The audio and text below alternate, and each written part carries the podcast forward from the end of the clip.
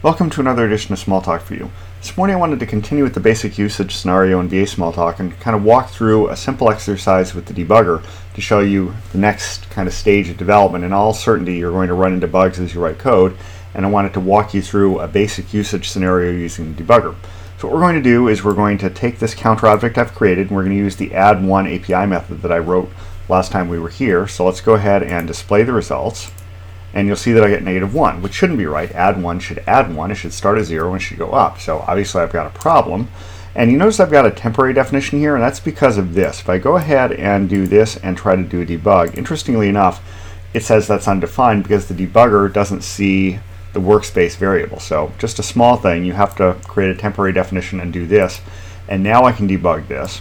And that'll bring up the debugger on this guy. And let's make this a little bigger so we can see everything. Actually, let's make it full screen just to make sure you can see everything.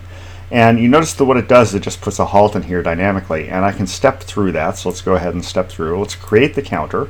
And let's look at this guy. And I can double click on this and look at the count and see that it is zero. So it's where I expect it to be. And now what we want to do is we want to go into this. And you see now, I see the problem. I can see minus one. That's where I'm going to run into problems. I can fix this right here in the debugger. So I can put a plus one there.